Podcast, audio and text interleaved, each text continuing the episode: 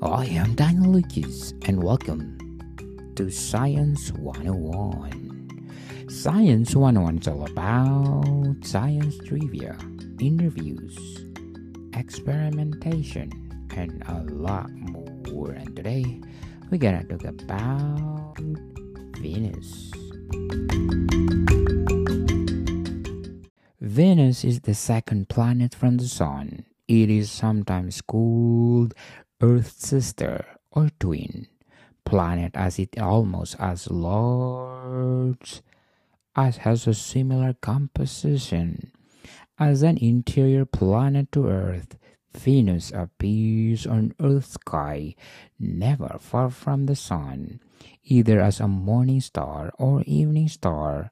Aside from the sun and moon, Venus is the brightest natural object in Earth's sky, capable of casting visible shadows on Earth in dark condition and being visible to the naked eye in broad daylight. Venus is the second largest terrestrial object of the solar system.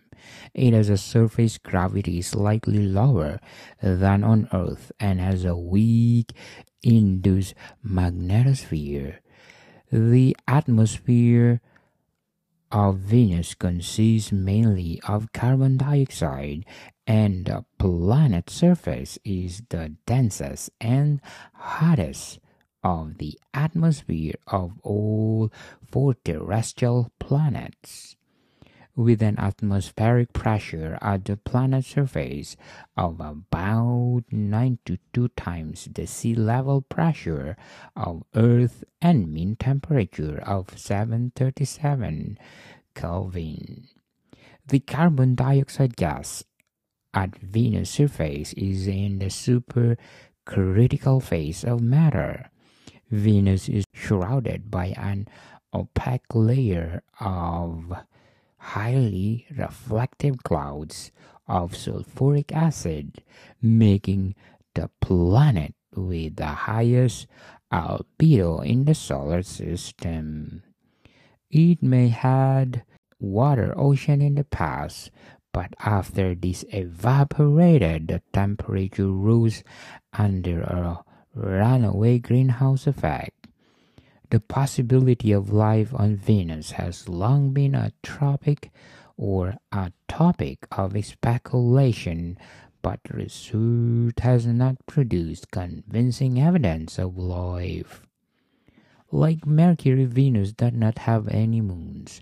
Solar days on Venus with a length of 170 or 117 Earth days are just about half as long as its solar year, orbiting the Sun every 224.7 Earth days. This Venusian day length is a product of it rotating against its orbital motion having its full sidereal rotation period of 243 Earth days, the longest of the solar system planets. Venus and Uranus are the only planets with a such retrograde rotation, making the sun move in their skies from the western horizon to their eastern. The orbit of Venus around the Sun is the closest to Earth orbit, bringing them closer to any other pair of planets. This occurs during the inferior conjunction with this synodic period of 1.6 years.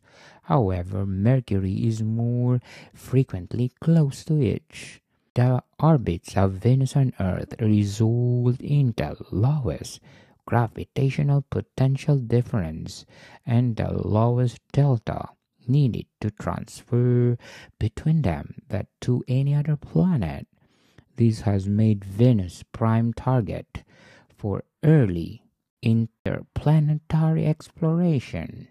It was the first planet beyond Earth the spacecraft were sent to, starting with Venera 1 in 1961 and the first planet to be reached impacted and in 1970 successfully landed on Venera 7 as one of the brightest objects in the sky, Venus has been a major fixture in human culture for as long as the records have existed. Morgan people, thank you for listening and see you soon.